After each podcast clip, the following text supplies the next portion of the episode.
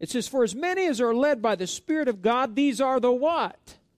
Sons of God. For you did not receive the spirit of bondage again to fear, but you received the spirit of adoption, by whom we cry out, Abba, Father, or Daddy God. The Spirit Himself bears witness with our spirit that we are children of God. Say, say it again. I'm a child of God.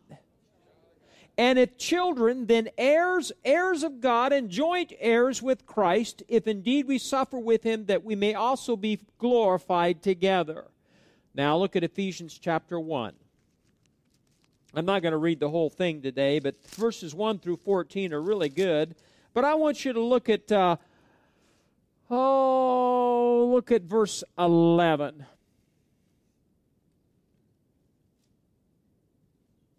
It says, In him, now who's him? Again, in Jesus or in Christ, also we have obtained an inheritance being predestined according to the purpose of him who works all things according to the counsel of his will, that we who first trusted in Christ should be to the, to the praise of his glory. So we, we have an inheritance through Jesus Christ, do we not?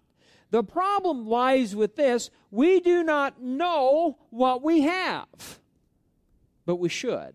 And Dr. Hagin, I wanted this is a nice little book here. It's called Knowing What Belongs to Us. He says Christians have been blessed with an inheritance in Christ. Everything that Jesus Christ bought and paid for at Calvary belongs to the Christian now. Say now.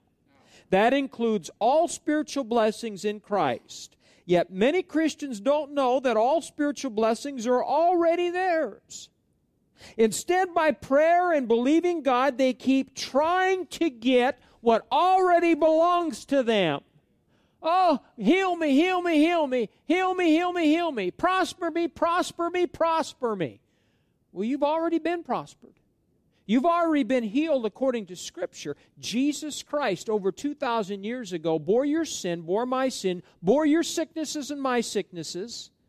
Amen? He redeemed us from the curse of the law. He said, Christians who are not appropriating what is theirs already by the death, burial, and resurrection of Jesus are missing out on their full inheritance in Christ.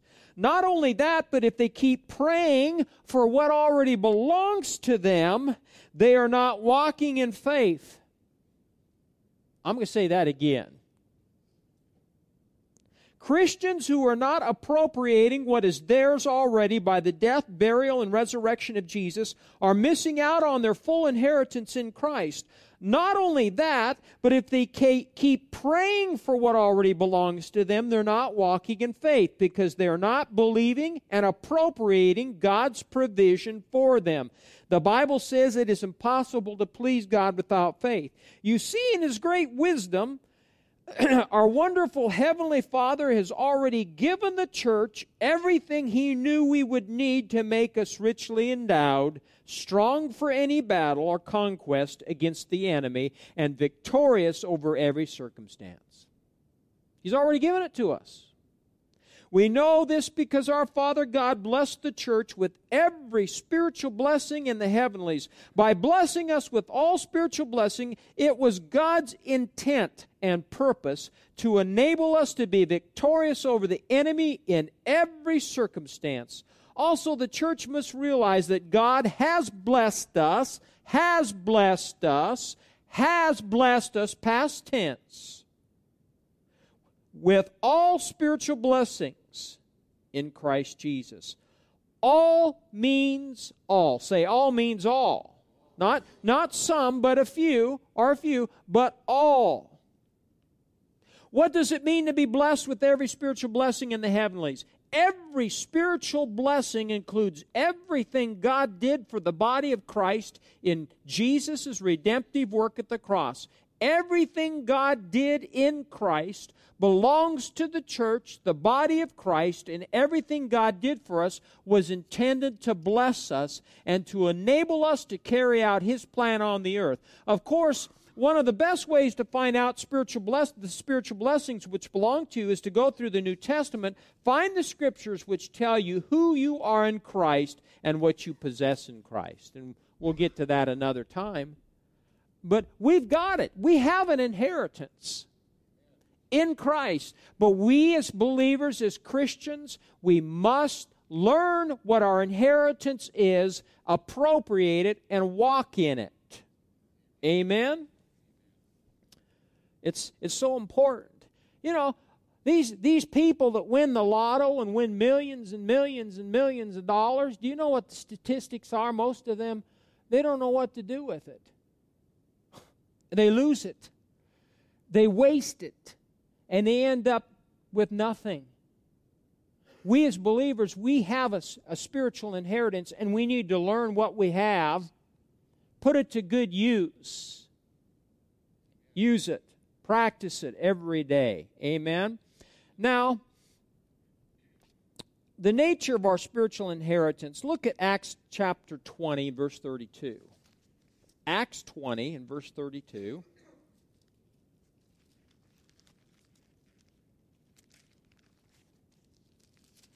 Acts chapter 20 and verse 32 states so now, brethren, I commend you to God and to the word of his grace. Say, word of his grace, which is able to what?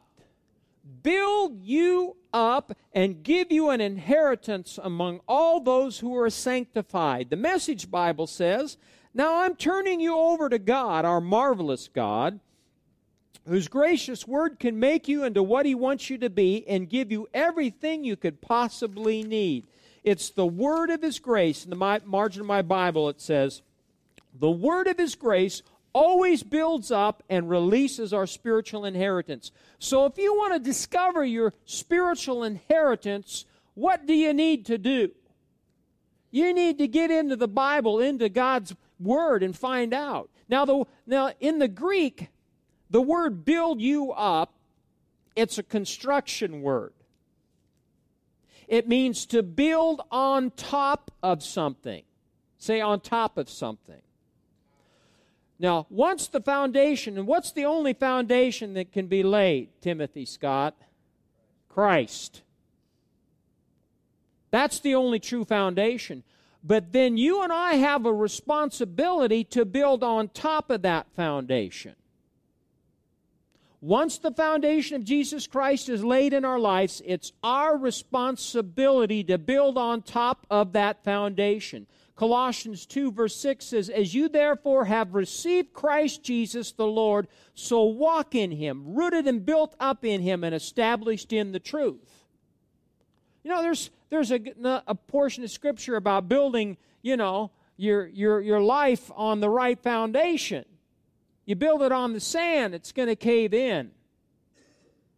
Look at Ephesians chapter 2 verse 19. Ephesians 2:19. So important. But but here you know we we find out in the word that we lay that foundation, Jesus Christ, but then you and I, once that foundation is laid, we have a responsibility to grow. Not stay the same way but to grow and to mature. And that's our responsibility. And that's what you're learning every Sunday when you come. You're getting the Word of God to teach you how to build on that foundation of Jesus Christ. I know you're there, I'm not there yet. Ephesians, what did I tell you? Ephesians chapter 2 and verse 19.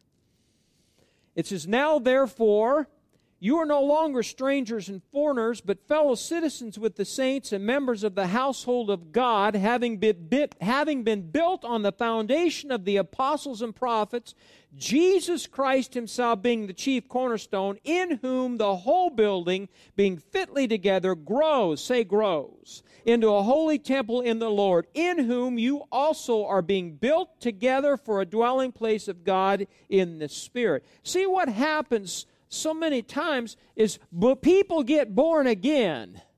They receive the Lord Jesus Christ as their personal Lord and Savior, but they just stay with that one experience. The next thing is you need to get filled with the Holy Ghost. But God expects you and I as believers to continue to grow. And I have found out I've got to make, the older you get, you got to make more effort. Because you can get lazy. And I'm, I'm telling you that. You have to make more of an effort to do the things that you used to do that were easy. Now it's a little harder. It might be a little more of a struggle, but you've got to maintain. You've got to keep your mind renewed. You've got to get to church. You've got to speak to your body. Say, body, you're going to church, whether you feel like it or not. Oh, that went over big. Learning and appropriating our spiritual inheritance is vital for the building process and will bring us into spiritual growth and maturity. Now, it takes work. You know, this fall, I, I put on a deck. I, I had Brad look at it, and when Brad gave me the number, I mean, he did the best he could, but I, I have been kind of, I'm out of that. I don't know anything about building. And when he told me how much it was, sticker shock. And I thought, the more I thought about it, I thought, I could probably do it. Then that thought left me, thank God. Then I, then I had an old boy down the street, retired Harvestore guy that used to put up those grain bins, and he, he said, You can do it. So they bought me tools, got some new tools, and you know what? It took me two months. Went to Menards. We have a guest today that works at Menards. Went to Menards. I went to the other one too. And, but you know what? I got it done. But bottom line, you know what I found out? A Lot of work.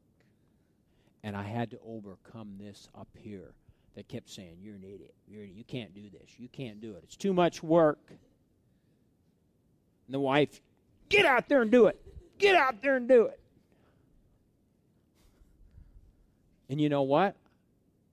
I did it. But it's going to take work for you and I this year to get our nose in the book. I've had to, I have a whole different regimen now this year. And what I do, I sit down at my desk and I got a book on, on healing and I go through it and I, I outline every chapter. I sit down and I write it down just to get it in me. We all have areas we might struggle. You got to do those things. That's called work. The other thing you're going to have to do once you get it, you got, you know, once you get an inheritance, you have to learn to protect it. And I'll, I'll end with the story because for years, and you know, we, I've had a relationship with, with Clayton Andrews for many, many years. When we first, in fact, we met him when we first moved here, and we had a wonderful time getting to know him, and he blessed us. He was a blessing to the church. He was a very wealthy individual. And um, he'd get around other ministers, and he they'd go to him and basically have their hand out. But these two preachers don't operate that way, as you can probably tell. And every time he'd go to me, he'd say, Mike, I've done everything for everybody else, but I've not done anything for you. What do you want me to do? I probably should have said, Well, I want this, this, this, and this, but you, I never did. I've never been a butt kisser, never will be. That's kind of, I hope that's too, not too much for you today. But you know what? A couple years ago, he basically he said, "Mike, it's time for you to clean out my father's warehouse." So I started cleaning it out. And first of all, we had this agreement, you know, he'd get half and I'd get half. But before long, I realized his half was my half. And it was an inheritance. It always pays people to do things in an honorable way with integrity and you'll end up, you might have to wait for it, but you'll be blessed in the end. But one day I was cleaning over there, and the neighbor had friends from Texas, and man, they were rough people. They were characters. And they walked into the, the warehouse, and I've been at this so long as a preacher, I can size you up pretty good. And I thought, boy, there, there's, there's some rough people. And they wanted this, and they were trying to get me to basically give it to them. And, you know, no, they don't work with me. so one day, Clayton, before he died, he said, Mike, he said, under that warehouse, there are some timbers. They're redwood timbers, and I don't remember where I got them, but they were huge, and they're all up. Bless his heart, Brad's let me store them up there. Huge timbers. And so I got down there and looked, and sure enough, they were there. In fact, Pastor Brad helped me get them out. But one day I came to the warehouse, and I don't know why. It was on a Sunday morning. I, I, but I had to check the warehouse a lot because why? It was my inheritance. And I was going to guard what was given me. And I go, and there's a pickup with those timbers in it. And I'm like, like this. And I knew whose truck it was, and somebody across the street says, Well, they had a big party last night, went in the middle of the night, and the ambulance came, and I guess somebody had a stroke. One of the, the guys that was from Texas had a stroke, and they're at the hospital. Well, I wasn't going to visit him. Uh uh-uh. uh I was going to get my inheritance. Sure enough, I walk into the ER, and there they're sitting, those guys from Texas and the neighbor next door. And I walked right up to him, and I said, and he was, he could have cleaned my plow. But you know what? It was my inheritance, and you're not going to steal it. And I looked at him and I said, What are those timbers doing in your pickup? Excuses. I said, Unload them. Those are mine. You stole them. You have no right to them. And I did it just like that. No, I didn't pray for the guy that had a stroke. Mm-mm. I wasn't there for that. I was protecting my inheritance that was given me. Yeah, I was upset. And you know what? I went back, and sure enough, he dumped all those timbers. And I said, Bradley, help me get those and get them to safety. But see, you've got to have that attitude with your spiritual inheritance. Bless God. Healing's mine. Prosperity is mine. Living a good life here on this earth now it's rightfully mine. Jesus paid the ultimate price, and I'm not going to settle for anything less. Is that an attitude? You bet it is. But those are the ones that are going to overcome in 2019. Let's stand up this morning.